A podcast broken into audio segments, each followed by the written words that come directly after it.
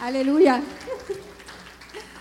Ok, mis hermanos, hoy estamos aquí este, como en informes. ¿Cuántos de ustedes participaron en los informes orales de la escuela? pues así más o menos vamos a estar algunos de nosotros. Ahí me toca la parte de lo que es sola, es sola escritura, ¿verdad? Sola escritura, que es en latín. Y eh, esto de la sola fue una manera de más bien de simplificar aquello que Martín Lutero había puesto como las 95 tesis de la Reforma Protestante, que fueron puestas allá en la Catedral de Wittenberg, en Alemania, el 31 de octubre de 1517, ¿verdad? Eh, eh, esto fue más bien un comienzo y en estas cinco solas se resumen los puntos mayor, más importantes. Este, esta reforma protestante no se quedó ahí, esto continuó, ¿verdad? Y después vemos los documentos de la Asamblea de Westminster en Inglaterra, entre el 1643 al 53, y aquí se trabajó con la tradición teológica protestante, reformada o calvinista, y concluyeron entonces con esto lo que se llama la era de la reforma que comenzó con Lutero y continuó hasta mucha otra gente que a veces no sabemos bien los nombres, pero terminó más bien con lo, la reforma de Calvino. Sola escritura significa, en buen español, eh, solo por las escrituras, ¿verdad? Esto quiere decir, y yo voy a estar explicando más bien los puntos básicos de esto, es que la palabra de Dios, la Biblia, es la máxima autoridad de materia de fe, práctica y conducta para los creyentes, ¿verdad? Todas las tradiciones, credos y enseñanzas de la iglesia deben estar unidas con las enseñanzas de la palabra de Dios divinamente inspirada, porque en este concepto se explica que la palabra de Dios es el aliento de Dios. Por tanto, es aquello que Dios quiso decir, ¿verdad? Sola escritura afirma que la regla infalible que no falla para interpretar las escrituras es la escritura misma. Cuando haya una cuestión sobre el verdadero y pleno sentido de cualquier pasaje de la escritura, debe entonces buscarse y ha de ser interpretado a la luz de las mismas escrituras. No vamos a ir fuera a buscar en otros libros cómo interpretar la palabra de Dios. Este principio se basa en 2 de Timoteo 3:16 que dice de la siguiente manera, toda la escritura es inspirada por Dios y útil para enseñar, para redarguir, para corregir, para instruir en justicia. Toda la verdad que necesitamos los creyentes para nuestra salvación y la vida espiritual está contenida en las escrituras de forma explícita o implícitamente. La escritura es la fuente primordial y absoluta para toda doctrina y toda práctica de fe. La Biblia es la revelación directa de Dios, por tanto tiene autoridad divina. Lo que la Biblia dice es lo que Dios dice. Amén. Jesús mismo evidencia la autoridad de las escrituras. No solo su venida al mundo fue profetizada en las escrituras, ¿verdad? Y, son muchos los detalles que se da del nacimiento de Jesús, hasta de dónde iba a nacer y todo, ahí está en la escritura, sino que encontramos también a Jesús constantemente en su ministerio usando las escrituras, ¿verdad? Eh, ahí mismo Él la usó eh, para vencer toda tentación del enemigo, del diablo, la eh, la usó también en diferentes momentos como el argumento final en las polémicas que a veces se formaban con, con los fariseos, con todos los demás. Amén. Las escrituras entonces son la autoridad final en cualquier asunto relacionado a la fe. Sin importar la sabiduría, los estudios que tenga alguien, la jerarquía eclesiástica que pueda ocupar, ningún hombre es infalible. Amén. Todo hombre se equivoca. Solo la palabra, solo la Biblia es infalible y estos son puntos que están expresados en sola escritura y que nosotros hemos adoptado como parte de nuestra fe. Aunque la mayoría de los protestantes tengan en alta estima a los padres fundadores. Estos son los que vinieron detrás de los apóstoles, que estaban más cerca de, los eventos que sucedieron con Jesús. Por tanto, ellos se supone que ellos tenían eh, toda la información y la historia más fresca. Aún esta gente en que la, la, iglesia usa, ¿verdad? Mucho en, en sus postulados de fe, aún ellos no eran infalibles. No le podemos atribuir infalibilidad a ellos tampoco. Eh, parte de la confesión de fe de Westminster, y esta es en Inglaterra, esto es lo que vino con Calvino y otro grupo más de gente, no solamente de él. Dice lo siguiente, y yo quise incluirlo para leerlo, porque es parte de lo que tiene que ver con todos los dogmas protestantes. El consejo completo de Dios tocante a todas las cosas necesarias para su propia gloria y para la salvación, fe y vida del hombre están, está expresamente expuesto en las escrituras. O sea, se puede deducir de ellas por buena y necesaria consecuencia. Y a esta revelación a su voluntad, nada ha de añadirse, ni por nuevas revelaciones del Espíritu, ni por las tradiciones de los hombres. La autoridad de la Biblia ha enfrentado muchas amenazas a través de la historia.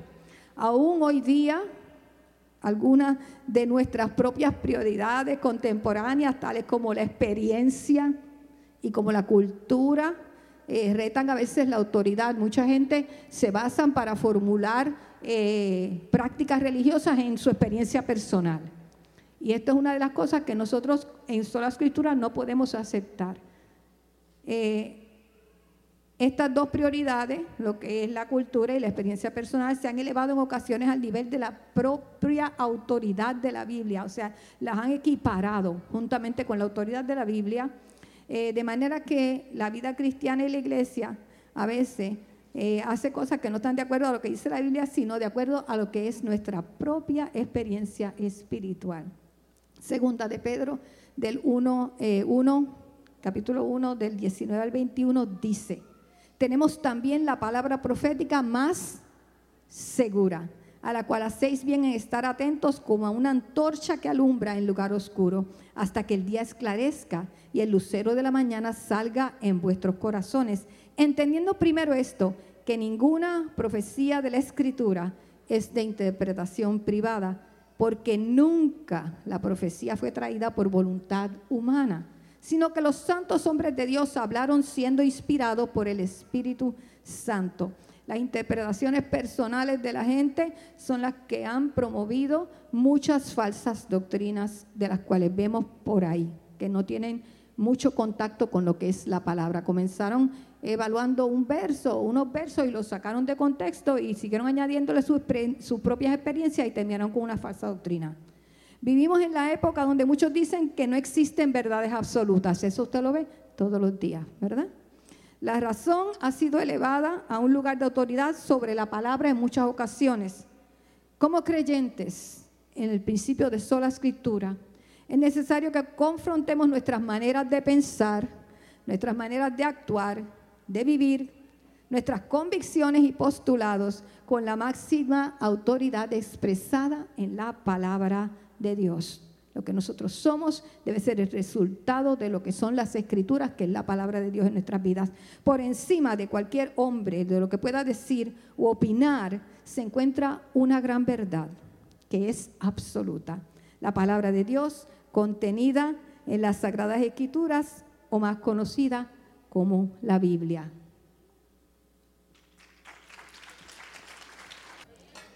Este es bien interesante que la Biblia a nosotros nos dice cómo vivir. Nosotros no justificamos nuestra vida a través de la Biblia.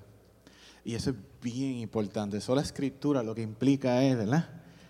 Cómo la palabra inherente, la inherencia de la Biblia, la inherencia de esa palabra inspirada a nosotros nos da una guía, un estándar de cómo nosotros debemos vivir. Sin eso, todas las opiniones de ustedes son iguales a la, verdad de Dios. Y mi opinión también. Qué importante. A mí me tocó sola fide, solo por la fe, ¿verdad? La fe solamente.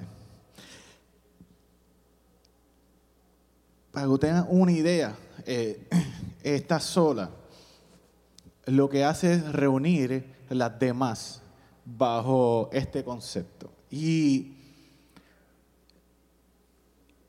ustedes van a ver que se va a hablar de solo Cristo, ¿verdad? Solo la gracia, solo la escritura, solo la, la gloria sea para Dios.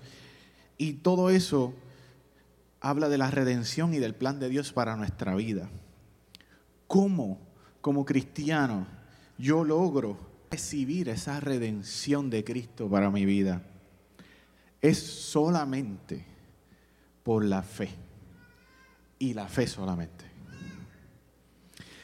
Porque sola fide lo que dice es que en vez de nosotros confiar en nosotros mismos, nosotros confiamos en otro, que es Jesucristo. Esto se explica y se ve como un gran, lo que le llaman el gran intercambio, ¿verdad? Que es que Cristo tomó nuestro pecado y no solamente nuestro pecado, la penalidad de ese pecado y lo llevó a la cruz. Y que nosotros, ¿verdad? Hemos recibido a cambio la perfecta y sin mancha justicia de Jesucristo. No solamente hemos sido perdonados, sino que nuestra deuda fue pagada completamente. Y esta palabra es bien importante. Él imputó a nuestra cuenta la perfecta obediencia de Jesucristo. Eso es irreconciliable. Dios, Dios, lo que hizo fue que nos dio a nosotros la recompensa de Jesucristo de vivir una vida completa en santidad y sin mancha. Esa, esa recompensa que Jesucristo ganó por vivir ese tipo de vida, me la dio a mí, te la dio a ti. Pero puso en Jesús el castigo de la vida que tú viviste, que me llevaba muerto al pecado Cristo llevó mi castigo y tu castigo a la cruz del Calvario. Esto lo que significa entonces es que Dios nos declara justos a nosotros, no en base a nosotros o a nosotros o algo que nosotros hicimos, sino en una justicia que se encuentra lo que se llama extranos, fuera de nosotros. Esta es la justicia de Cristo. En 2 de Corintios 5:21 dice, al que no conoció pecado lo hizo pecador por nosotros para que fuéramos hechos justicia de Dios en él. Filipenses 3:9 dice, y ser hallado en él, no teniendo mi propia justicia derivada de la ley, sino la que es por la fe en Cristo la justicia que precede de Dios sobre la base de la fe. La fe, pues, es un instrumento que nos permite a nosotros recibir esa justicia que no se encuentra en nosotros. A través de la fe en Cristo, nosotros somos bendecidos en Jesús. Por eso Pablo advierte a los cristianos que ninguno será justificado por la obra de la ley, sino a través de la fe en Cristo. Lo dice en Gálatas 2 del 15 al 16. Nosotros, estaba hablándole a los judíos, ¿verdad? Nosotros somos judíos de nacimiento y no pecadores entre los gentiles. Sin embargo, sabiendo que el hombre no es justificado por las obras de la ley, sino mediante la fe en Cristo Jesús, también nosotros hemos creído en Cristo Jesús. Está diciendo, nosotros somos judíos, no somos gentiles, pero sabemos que la ley, las obras de la ley no nos pueden justificar, así que nosotros también hemos venido a tener fe en Jesucristo y no por las obras de la ley, puesto que por las obras de la ley nadie será justificado. Galados 2.20 sigue diciendo lo siguiente, con Cristo he sido crucificado y ya no vivo yo, el que vive, sino que Cristo vive en mí.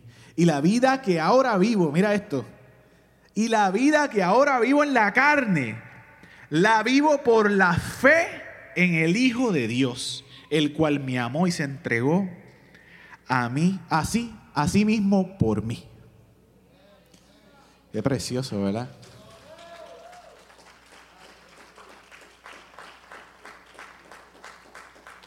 ¿Qué pasa? Nosotros tenemos una proclividad, ¿verdad? Una tendencia a alejarnos de esto para ser autosuficientes. Y, y, es normal, porque la autosuficiencia es un milestone, ¿verdad? Es algo, una etapa en nuestra vida que queremos desarrollar. Porque entre más en, la, en, en el mundo físico nosotros crecemos, más autosuficiencia, tenemos que desarrollar. ¿Cierto no es cierto? Tú no quieres que tu nene de tres años toda la vida, cuando llegue a, a los 60 años, dependa contigo para todo, ¿verdad? Yo no lo quiero. Pero en la vida espiritual es al revés. En la vida espiritual, a la vez que yo crezco, yo me hago más dependiente. Y los Gálatas, ¿verdad? La iglesia de, de, de Gálatas, le estaba pasando esto. Empezaron conociendo esto, pero se alejaron. Y mira lo que le dice aquí. Dice, oh Gálatas insensatos. ¿Quién los ha fascinado a ustedes ante cuyos ojos Jesucristo fue presentado públicamente como crucificado? O sea, ellos dicen, tú viste a Jesús crucificado. Esto es lo único que quiero averiguar entre ustedes. ¿Recibieron el Espíritu? Esto es una pregunta. ¿Recibieron el Espíritu por las obras de la ley o por el oír con fe? Tan insensatos son. Habiendo comenzado por en el Espíritu, van a terminar ahora por la carne. Aquel pues que les suministra el Espíritu y hace los milagros entre ustedes, mira la pregunta, ¿lo hace por las obras de la ley o por el oír con fe? Así Abraham creyó a Dios y le fue contado por justicia. Sola fide, afirma que el creyente recibe la redención de Cristo solo a través de la fe. Pablo empieza hablando a la iglesia de Gálatas y lo, sigue, y mira lo que dice en Gálatas 1. Así es que comienza la carta a ellos diciéndole, me, me, me maravillo de que tan pronto hayas abandonado al que os llamó por la gracia de Cristo para seguir un evangelio diferente que en realidad no es otro evangelio, solo que hay algunos que os perturban y quieren pervertir el evangelio de Cristo. Pero si aún nosotros o un ángel del cielo o anunciara otro evangelio contrario o el que se nos ha anunciado, sea anatema. Como hemos dicho antes, pero también repito ahora, si alguno anuncia un evangelio contrario al que recibiste, sea anatema. Por tanto, sepan, los que son de fe, estos son los hijos de Abraham. Sola fide es un llamado a volver al evangelio de Jesús, que Jesús nos dejó, que Jesús nos enseñó, a mirar a los ojos de Dios mientras caminamos, sabiendo que el justo por la fe vivirá sabiendo que es por fe y por fe solamente. En Efesios 2 del 1 al 10 lo dice y con esto voy concluyendo.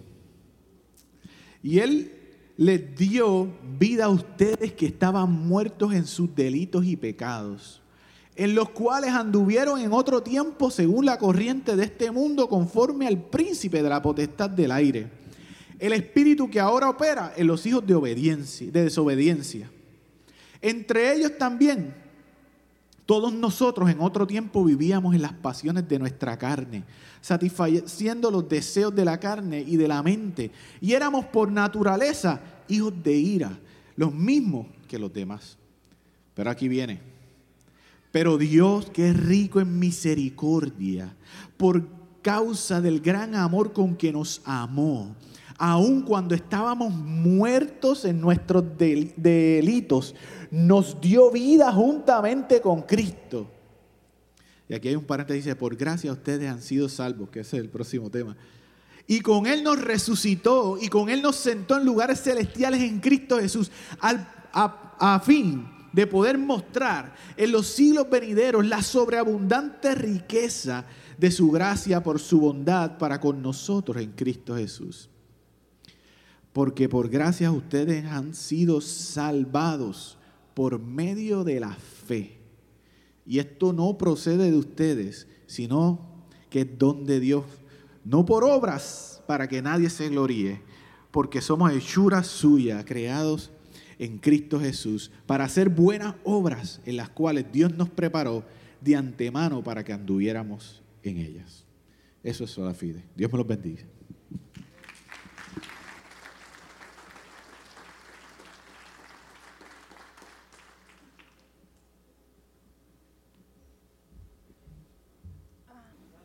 Dios les, ah, Dios les bendiga. Em, a mí me tocó Soli Deo Gloria. Eh, la traducción literal de Soli Deo Gloria es por y para la gloria de Dios únicamente. Este, este Soli Gloria es el principio y el final de las otras cuatro solas. ¿Por qué? Porque desde el principio hasta la eternidad la intención es revelar la gloria de Dios a nosotros. Estoy muy duro, ¿verdad? La intención es revelar la gloria de Dios a nosotros. Y Solidio Gloria representa tres cosas muy importantes. Lo primero, representa a Cristo que se humilló al punto de la muerte y fue exaltado a la derecha del Padre para la gloria de Dios solamente, únicamente. Lo segundo que representa es que la gracia y la misericordia de la cual tú y yo gustamos hoy, que fueron ofrecidas por los pecados de nuestras rebeliones, es únicamente para la gloria de Dios. El único que puede dar gracia y misericordia para sacarnos de nuestros pecados es Dios, así que es para su gloria únicamente. La tercera representación de Solideo Gloria es que tú y yo somos justificados por medio de la fe, como decía Christopher, únicamente para la gloria de Dios. Él es el único que puede gloriarse de esa fe de la cual tú y yo podemos ser justificados. Y entonces, Solideo Gloria, como les dije ahorita, es el principio y el final de las otras cuatro solas, pero también es central para las cinco solas. ¿Por qué? Porque toda la escritura, Solideo Gloria habla de que toda la escritura es, que está revelada en la Biblia es completamente por y para la gloria de Dios. Toda la escritura que está en la palabra, que fue revelada, es únicamente por y para la gloria de Dios. Y esto tiene dos implicaciones bien importantes para, para nosotros, para ti, para mí. Lo primero es que tú y yo fuimos creados por y para la gloria de Dios. Como tú y yo fuimos creados por y para la gloria de Dios, no debe existir un mayor gozo en ti y en mí que darle la gloria a Dios, que glorificar a Dios por todas las cosas. Pero adicional a eso, todo lo que tú y yo tenemos es por y para la gloria de Dios todo lo que, tú, lo que nos ha sido dado es por y para la gloria de Dios. Así que esto implica que tú y yo debemos vivir para la gloria de Dios. ¿Cómo podemos nosotros vivir para la gloria de Dios? Hay cinco principios muy importantes que nos, nos enseñan a ti y a mí cómo podemos vivir para la gloria de Dios. Y ustedes van a ver que son bien sencillos, porque por años, de años, nuestros pastores, sin decir solideo gloria, nos han enseñado estos principios. El primer principio es conociéndole. La gloria de Dios es un atributo de Él. Es como una característica. La gloria de Dios es un atributo de Él. Así que vamos a ponerle que Quirico me dice, Mirna es bien bondadosa. Y yo digo, pues eso dice Quirico. La única manera que yo puedo saber que Mirna es bondadosa es que yo guste de su bondad. Tengo que conocer a Mirna. Tengo que verla en acción. La única manera que nosotros vamos a poder entender y vivir para la gloria de Dios, el primer principio es conociéndole a Él. ¿Cómo le conocemos? En intimidad y leyendo la escritura, como decía la pastora Lucy. Así que tú y yo tenemos el primer principio para poder vivir para la gloria de Dios, para darle la gloria a Dios únicamente es conocerle a Él a través de nuestra intimidad, nuestro tiempo de oración y hablar con el Señor, nuestra lectura de la palabra. El segundo principio es agradeciéndole. Colosenses 3:17 dice, y todo lo que digan, háganlo como representantes de Jesús y den gracias a Dios, el, gracias a Dios el Padre por medio de él. Importante, yo estoy usando la versión La Biblia de las Américas en todo lo que estoy leyendo, ¿verdad? Eh, este principio a nosotros nos enseñaron a qué? A eliminar la queja. Pero entonces, este segundo principio nos enseña a reemplazar esa queja con agradecimiento. Que todo el tiempo, como nosotros somos representantes de Jesús, que es parte de las representaciones de Sólida y Gloria que dije al principio, como tú y yo somos representantes de Jesús, nuestra boca, con todo lo que hagamos, tiene que tener agradecimiento. El tercer principio, qué duro eso, ¿verdad? El tercer principio es reconciliándonos y dejando atrás nuestra pasada manera de vivir. Segunda de Corintios 5, 17 y 18 dicen, de modo que si alguno está en Cristo, nueva criatura es. Las cosas viejas pasaron, he aquí son hechas nuevas. Y todo esto procede de Dios, quien nos reconcilió consigo mismo por medio de Cristo y nos dio el ministerio de la reconciliación. O sea, nosotros vamos a conocerle, vamos a llenar nuestra boca de agradecimiento y como hemos sido reconciliados, todo lo que hacíamos atrás ayer quedó atrás. Ya eso no puede formar parte de nuestra vida porque mi intención es yo poder glorificar a Dios. mi mayor gozo es yo poder glorificar a Dios y yo tengo que vivir para la gloria de Dios. El cuarto principio, viviendo vidas santas y aceptables. Romanos 12, el 1 al 2 dicen, por consiguiente, hermanos, os ruego por la misericordia de Dios que presentéis vuestros cuerpos como sacrificio vivo y santo, aceptable a Dios, que es vuestro culto racional. Y no os adaptéis a este mundo, sino transformaos por medio de la renovación de vuestra mente, para que verifiquéis cuál es la voluntad de Dios, lo que es bueno, aceptable y perfecto. Así que vamos a conocerlo a través de intimidad, oración, lectura de la palabra, vamos a llenar nuestra boca de agradecimiento porque estamos representando al Señor Jesús en la tierra. Lo tercero, como hemos sido reconciliados, tenemos el ministerio de reconciliar a otros, así que nuestra vida pasada allá quedó. No regreso nuevamente a esos actos de antes. Lo cuarto, yo voy a vivir vida santa y aceptable. Hay un verso donde Pablo dice, para que nadie pueda quejarse de ustedes. A veces nosotros decimos, ¿qué importa lo que los demás piensen? Pero nosotros somos representantes de Jesús en la tierra. Tú y yo representamos a Jesús en la tierra. Y aunque tú puedas decir, no importa lo que los demás piensen, tú y yo estamos mostrando a Jesús con nuestros actos. La manera de nosotros darle la gloria únicamente a Él implica que yo vivo una vida santa de tal manera que nadie pueda hablar de mí contrario a lo que yo digo que yo vivo.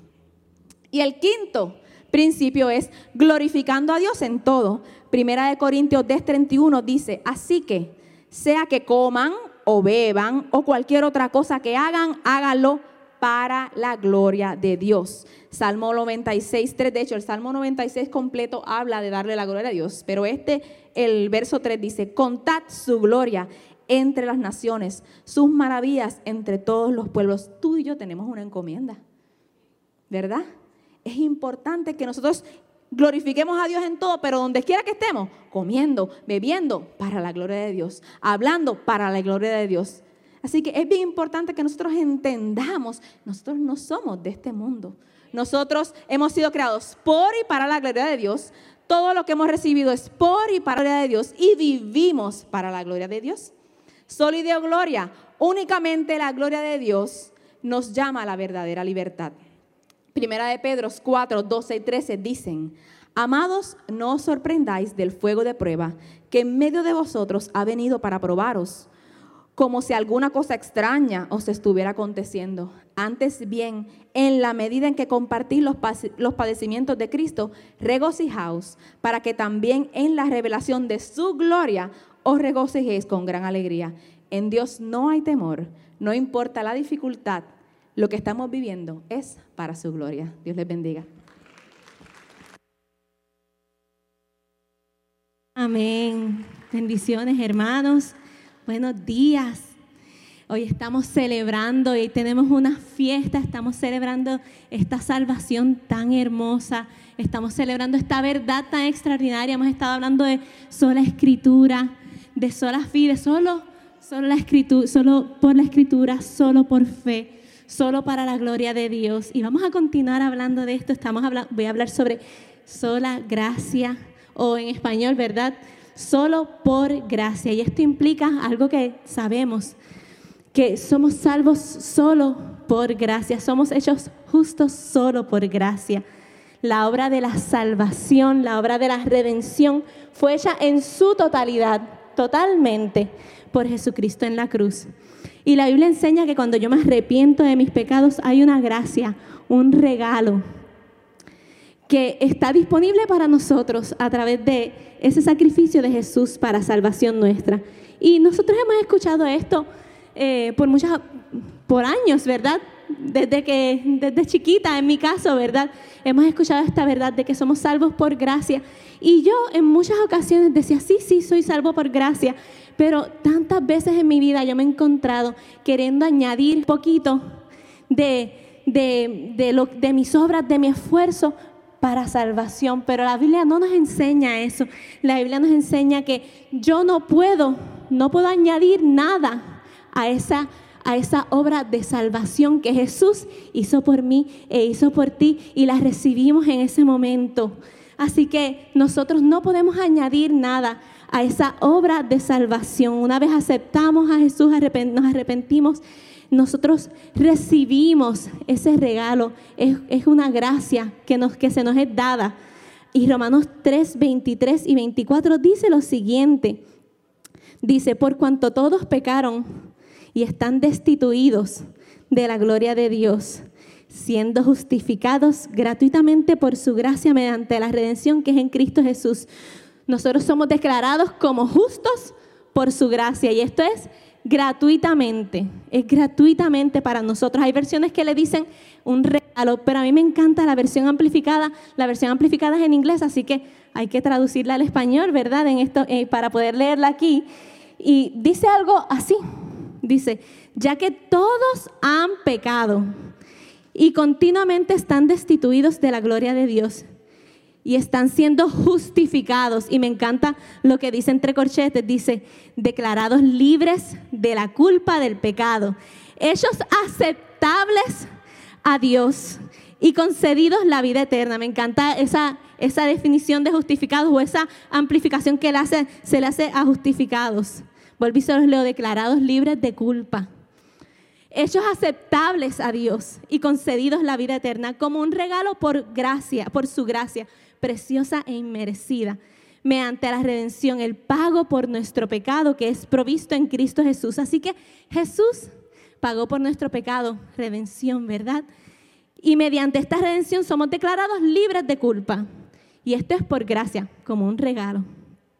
La gracia es inmerecida, no te la mereces tú y no me la merezco yo. Y además de eso, no la podemos ganar, no la podemos comprar, no podemos hacer nada eh, por nuestro propio esfuerzo para recibir esa gracia. No hay obras que yo pueda hacer para esto. Esto es un y dice la Biblia, y esto no es de vosotros, no es algo que tú y yo podemos hacer, es un don de Dios, es un regalo. Nuestra contribución a esto es cero, es cero. Nuestra salvación no es el resultado de las buenas obras. Perdonen, brinque aquí, no les he leído el versículo que les quiero leer, pero Jesús pagó este precio por nosotros y Él es quien lo hace. Gratuito, algo importante, gratuito no quiere decir que no tiene precio. Gratuito quiere decir, en este caso, que costó tanto a nosotros, nosotros no tenemos que pagar por ello, pero no quiere decir que es barato, no quiere decir que, que, que no costó nada. Costó tanto que nosotros, tú y yo, no somos capaces de pagarla. Tuvo que venir Dios mismo, tuvo que venir Él mismo y pagar el precio por esa salvación nuestra. Él puso el precio y, eso nos lo dio como un regalo.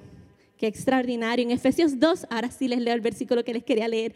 Efesios capítulo 2, eh, Cris les leía ahorita eh, desde el versículo 1, les leo desde el 4. Versículos 4 al 10 dice lo siguiente, pero Dios que es rico en misericordia, por su gran amor con que nos amó, aun estando nosotros muertos en pecado, nosotros estábamos muertos, Él nos dio vida, nos dio vida juntamente con Cristo. Y entre paréntesis, como que interrumpe ahí, dice, por gracia sois salvos. Y continúa diciendo, y juntamente con Él nos resucitó. Y asimismo nos hizo sentar en los lugares celestiales con Cristo Jesús para mostrar en los siglos venideros. Esto es continuamente siendo mostrado. Eh, las abundantes riquezas de su gracia en su bondad para con nosotros en Cristo Jesús, porque por gracia sois salvos por medio de la fe. Y esto no de vosotros, esto era lo que les decía ahorita. Pues es don de Dios, no por obras para que nadie se gloríe, porque somos hechuras suyas, creados en Cristo Jesús para buenas obras, las cuales Dios preparó de antemano para que anduviésemos en ellas. Dios dice que estábamos muertos y Él, no yo, no algo que yo puedo hacer, Él nos dio vida. Él nos dio vida juntamente. Es un regalo. Y aquí al final, al final de este capítulo dice, o en este versículo 10 dice, habla de las obras y de repente uno dice, nuestra salvación no es el resultado de obras, sino que somos hechos para buenas obras. Nuestra salvación, no hay nada, no hay obra que yo pueda hacer para ser salva. Somos llamados a hacer buenas obras, sí, pero no son el camino para la salvación. La salvación es por gracia. Estamos hablando de solo por la gracia. Mis buenas obras no me hacen salvo, no me aseguran la salvación son el, son el resultado de esto, son a lo que yo soy llamado. Jesús recibió mi castigo. Cris hablaba de este gran intercambio. Jesús recibió mi castigo y yo recibí vida eterna. Y esto es tan glorioso. Cuando Dios me ve ahora, no ve mi pecado, ve a Jesús, porque hay un gran intercambio. Esto se llama propiciación y Él, Él fue propicio. Y algo bien extraordinario de la gracia es que se va mi autosuficiencia, lo que también mencionaba eh, Cris ahorita, se va mi autosuficiencia, rompe mi orgullo, porque a veces yo por mi fuerza, por lo que yo hago, rompe mi orgullo y me hace dependiente de Jesús. No puedo hacer nada yo, fuera de Él, separada de Él, como dice Juan, no puedo nada, no puedo nada. Dependo de Él y me lleva a la cruz. Rompe mi orgullo y me lleva a la cruz. Cuando entiendo la gracia, que es solo por gracia, solo por gracia, solo por gracia, es un regalo. Cuando yo entiendo esa gracia, no me alejo como si fuera algo barato, no me puedo alejar, no me alejo cuando yo entiendo que es un regalo que yo recibo de Él. Eso me acerca, porque yo veo mi dependencia, yo veo que yo no puedo, no puedo sola. Yo dependo de Él. Así que cuando a veces decimos como que, ay, estamos predicando de gracia, la gente se va a ir un poquito a lo loco. Mm, mm, mm. Cuando yo entiendo y predico la gracia verdadera, esto no nos aleja de Jesús, al contrario, nos acerca, nos acerca a ese fuego purificador de Él. Nos acerca a entender que, esas, que dependemos de Él. No depende de mí. Entender y predicar la gracia verdadera no nos debe alejar, debe acercarnos a ese fuego purificador de Él, porque no depende de mí, sino que depende de Él. Y eso es lo bueno, que no depende de mí. No hay nada que yo pueda aportar, no hay nada que yo pueda contribuir por medio de para, para mi salvación. Sin embargo, Él lo hizo, yo lo recibo solo por fe, como decía Cris. Y esa gracia luego viene a transformarme. Así que esto nos debe llenar de esperanza. De esperanza solo por gracia. Y nosotros tenemos esa, ese regalo tan extraordinario y nos toca simplemente recibirlo solo por fe y tomarlo para nosotros y saber que no depende de mí. Y como no depende de mí, yo quiero estar pegada del que, de quien sí depende. Así que eso es sola gracia. Dios les bendiga mucho, hermanos.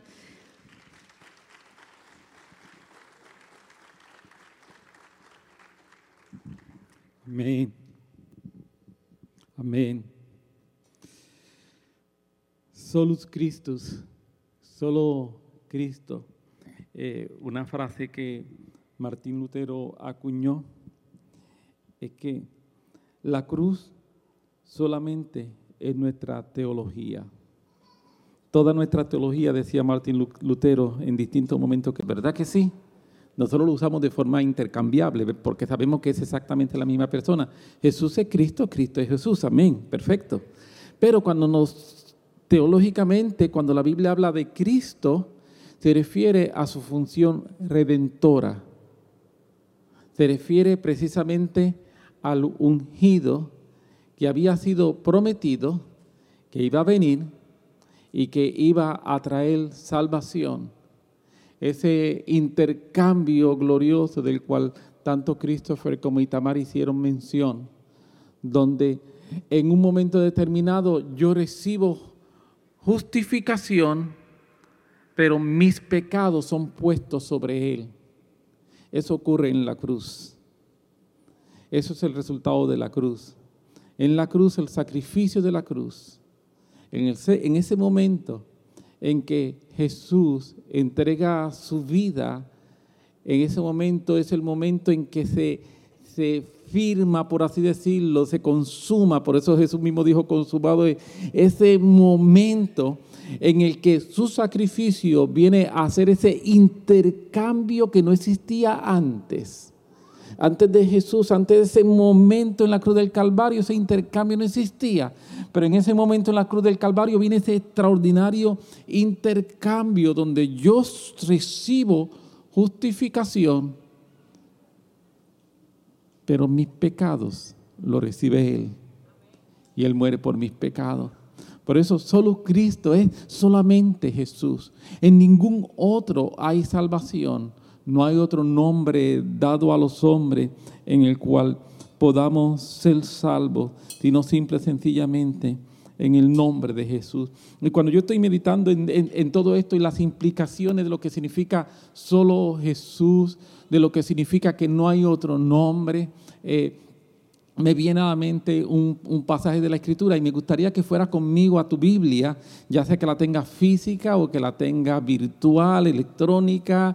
Eh, si puedes ir conmigo al libro de Efesios y voy a estar leyendo la Biblia y voy a usar Reina Valera 160 para leer. Eh, me voy, como diría Christopher, me voy muy clásico.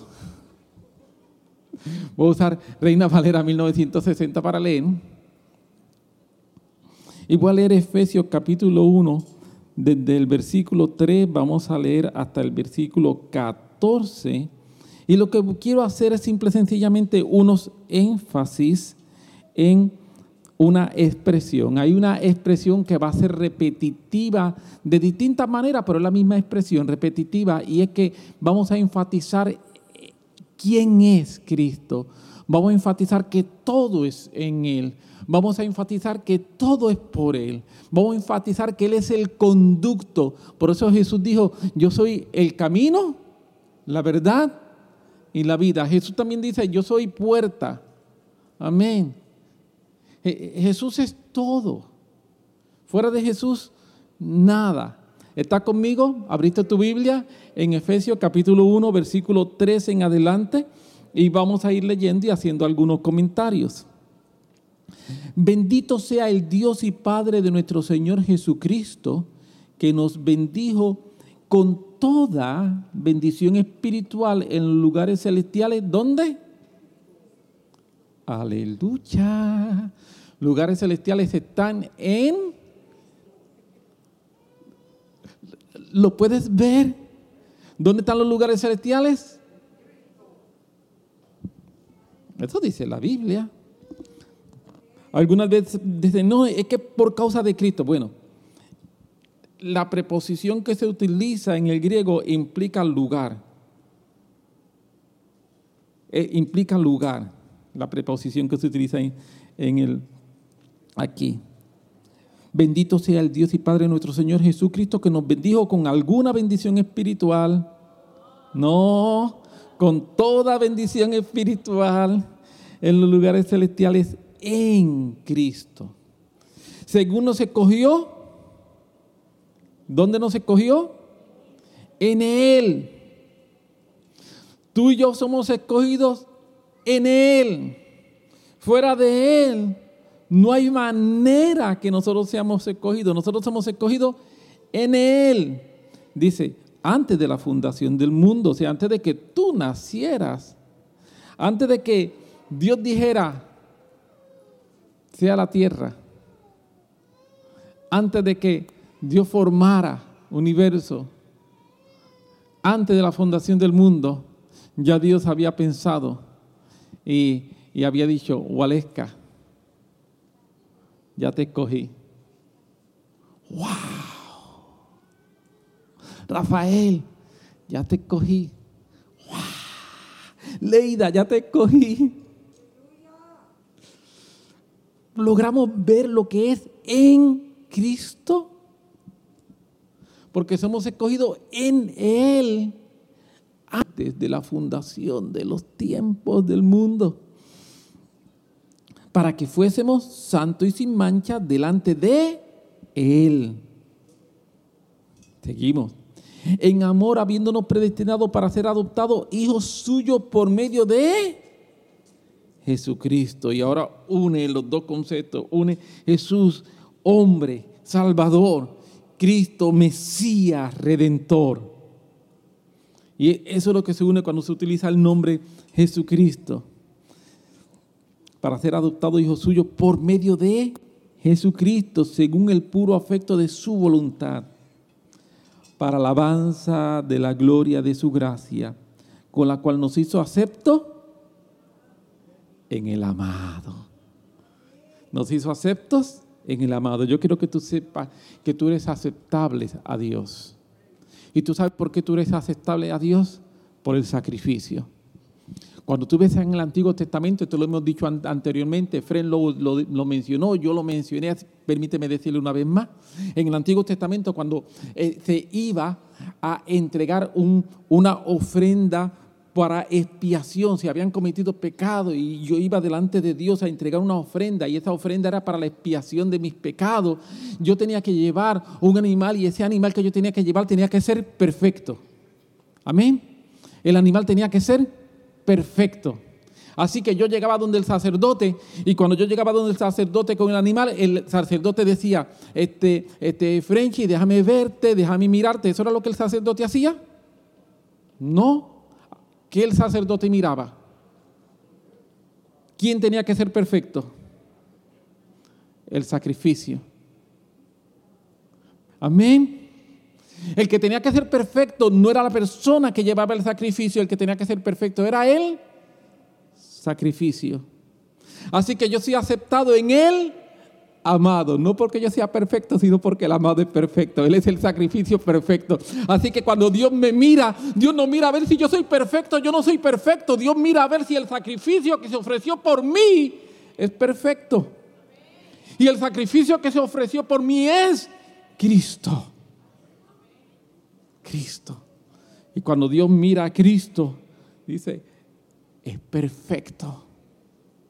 No tiene ningún problema no hay ninguna mancha, no tiene nada incorrecto, es perfecto. Así que cuando Dios acepta el sacrificio en ese intercambio perfecto,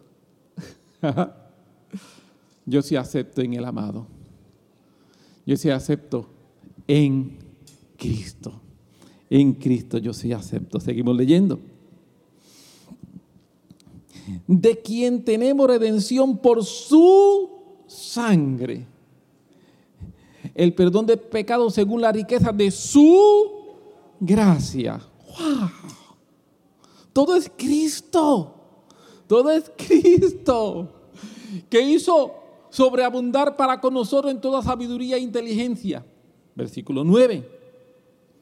Este versículo 9 es una bomba dándonos a conocer el misterio de su voluntad según su beneplácito, el cual se había propuesto en sí mismo. Todo es Él. Vamos a leerlo de nuevo. Dándonos a conocer el misterio de su voluntad según su beneplácito, el cual se había propuesto en sí mismo.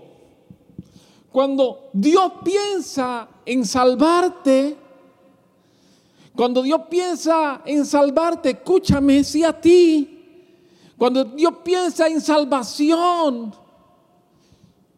Dios dice, voy a salvarlo. Solamente hay una forma de salvarlo. La única forma de salvarlo es que voy a hacer mi voluntad según mi beneplácito y me lo propongo yo mismo. Dios no dependió de nadie más para salvar. Él no dependió de nadie, absolutamente de nadie más, porque solo Cristo. Solo Cristo. Amén. Seguimos leyendo. Según se había propuesto, que Dios se había propuesto de reunir todas las cosas en Cristo. en la dispensación del cumplimiento de los tiempos, así las que están en los cielos como las que están en la tierra. Dios está reuniendo todas las cosas en Cristo. Y cuando nosotros vamos al libro de Apocalipsis, nosotros vemos en forma profética el cumplimiento de esa dispensación de los tiempos. Cuando Cristo viene y se establece reino nuevo, eh, cielo nuevo, tierra nueva. Aleluya. Y todas las cosas son reunidas en Cristo. De reunir todas las cosas en Cristo en la dispensación del cumplimiento de los tiempos, así las que están en los cielos como las que están en la tierra. Versículo 11. En Él. En Él. No hay nada fuera de Él. En Él asimismo tuvimos herencia. Yo quiero me, gusta muchísimo los verbos, los tiempos de los verbos. Cuando usted lee la, Biblia, leer los tiempos de los verbos es interesante. Por ejemplo, la Biblia dice que yo pido hoy, creo que recibí ayer y lo voy a recibir mañana. Eso dice la Biblia, dice, todo lo que tú pidas al Padre, cuando yo pido, ahora, cree que lo, que lo habéis recibido y será hecho. Yo oro hoy, creo que Dios hizo ayer y lo recibo mañana. Los tiempos de los verbos en la Biblia son tan importantes. Pero aquí dice que habiendo eh, eh, en él así mismo tuvimos herencia. Yo quiero decirte la herencia que Dios tiene para ti ya la dio. Necesitamos recibirla. Necesitamos apropiarnos de ella. Amén. Pero ya hay herencia para ti y esa herencia extraordinaria que Dios tiene para ti. Habiendo sido predestinado conforme al propósito del que hace todas las cosas según el designio de su voluntad. Versículo 12 a fin de que seamos para alabanza de su gloria, de lo que Samir hablaba. Nosotros lo que primeramente esperábamos en Cristo. Nuestra esperanza está depositada, no en un sistema. Nuestra esperanza está depositada, no en un gobierno. Nuestra esperanza está depositada, no en una economía nuestra esperanza está depositada en Cristo. Él es nuestra esperanza. Amén. Versículo 13. En Él, en Él también vosotros, habiendo oído la palabra de verdad, el Evangelio de vuestra salvación, y habiendo creído en Él, fuiste sellado con el Espíritu Santo de la promesa. Yo quiero decirte, en un momento determinado, Dios decide darnos algo como evidencia de salvación, algo como evidencia de que hemos sido escogidos. Él decide sellar su pacto en medio de nosotros.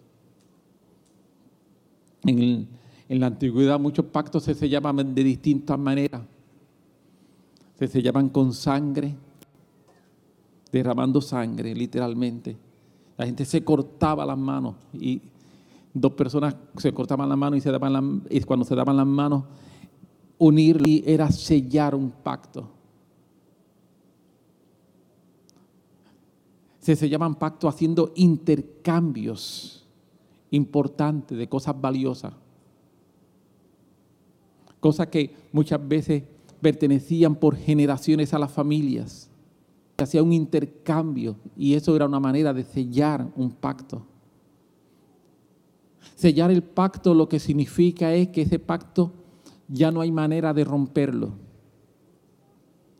Sellar el pacto es una firma de un contrato tan y tan y tan bien hecho que ningún abogado, por inteligente sea, pueda invalidarlo.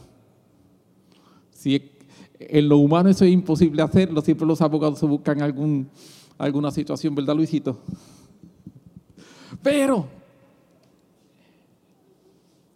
en lo espiritual, aleluya.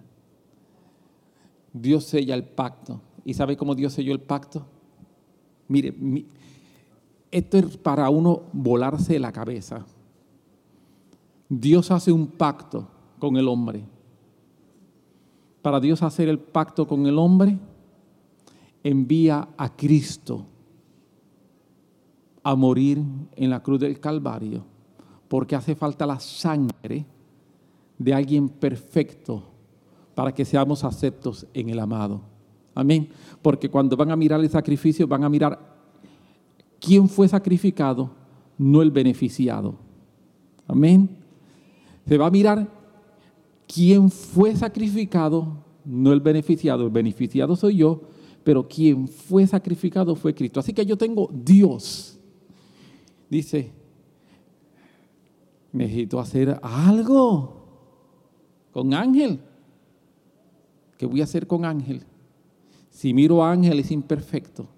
Si miro a Ángel no hay manera que Ángel cumpla. Y tú tampoco, ¿está bien? Y tú que me estás viendo por internet también, es lo mismo. Todos los que están en su casa, no hay manera que tú cumplas. No hay manera. Así que Dios dice, voy a enviar a Cristo.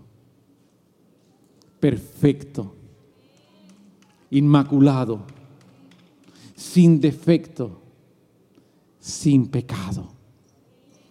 Y entonces envía a Cristo, solo Cristo. Cristo muere en la cruz. Y ahora Dios dice, voy a sellar el pacto. Y cuando Dios decide sellar el pacto, dice, quien único puede sellar el pacto es el Espíritu Santo. Dios trino, Padre, Hijo, Espíritu Santo, obrando de una forma perfecta y armoniosa por ti y por mí. Y todo esto es porque Cristo lo compró en la cruz del Calvario. Solo Cristo, solo Cristo. En Él también, en Él también. Vosotros habiendo oído la palabra de verdad, el Evangelio de vuestra salvación, habiendo creído en Él, fuisteis sellados con el Espíritu Santo, pero somos sellados con el Espíritu Santo porque estamos en Él, el cual es las arras de nuestra herencia. Las arras es ese eh, down payment que, que se da, depósito, gracias, ese depósito de nuestra herencia hasta la redención de la posesión adquirida. Y en última instancia, todo para alabanza de su gloria.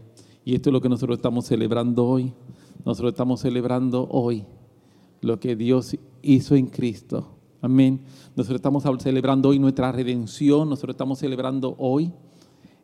Cuando hablamos de celebrar la reforma, es una excusa para celebrar realmente salvación para celebrar realmente lo que Cristo hizo en la cruz del Calvario. Eso es lo que nos interesa de verdad. Eso es lo que nos interesa, que, que, hubo un momento en que se restaura, se rescata la verdad del sacrificio de Jesús. Y hoy tú y yo estamos celebrando. Te puedes poner sobre tus pies y oramos. Y le damos gracias al Señor por su amor, su misericordia, su bondad. Padre, gracias, gracias gracias. Tú has sido bueno, tú eres bueno. Tu verdad está con nosotros, tu realidad está con nosotros. Nosotros te adoramos y te bendecimos. Y queremos darte gracias, Señor, por la salvación tan grande que tú nos has dado. Tú nos has dado, has dado una salvación tan grande. No tenemos palabras, realmente no tenemos palabras, Señor, para expresar, no tenemos palabras para agradecer tanta salvación. Ha sido extraordinario lo que tú hiciste por nosotros en la cruz, Señor. La vida que tú nos has dado. Y nosotros queremos hoy agradecer. Y queremos hoy levantar nuestro corazón y levantar nuestro espíritu en, en una voz de agradecimiento a lo que queremos hacer. Le puedes dar gracias al Señor por la salvación. Le puedes dar gracias al Señor por la fe que nos has dado. Le puedes dar gracias al Señor por la palabra que nos dejó. Porque por causa de la palabra podemos leerle y podemos entender todo esto. Le puedes dar gracias al Señor de que esto es por fe, no por obra. Pero que a pesar de que fe, no por obra, Él ha dado gracia para que tú y yo podamos hacerlo. Amén. Él te dio gracia. Y gracia no es otra cosa sino la capacidad, la fuerza, la energía del Espíritu Santo. Después dar gracias al Señor y decirle, Señor, todo es para tu gloria. Todo es para tu gloria. Se lo puedes decir ahí, Señor, todo para tu gloria. Para tu gloria. Y te doy gracias y te bendigo. Y te doy gloria a ti, Señor. Y te adoro y te bendigo a ti, Padre. Todo es para tu gloria. Y le puedes decir también, gracias por Jesús. Gracias por el Cristo. Gracias por el Cristo derramado en la cruz del Calvario. Gracias por el Cristo derramado en la cruz del Calvario. Gracias por la sangre. Gracias por la sangre.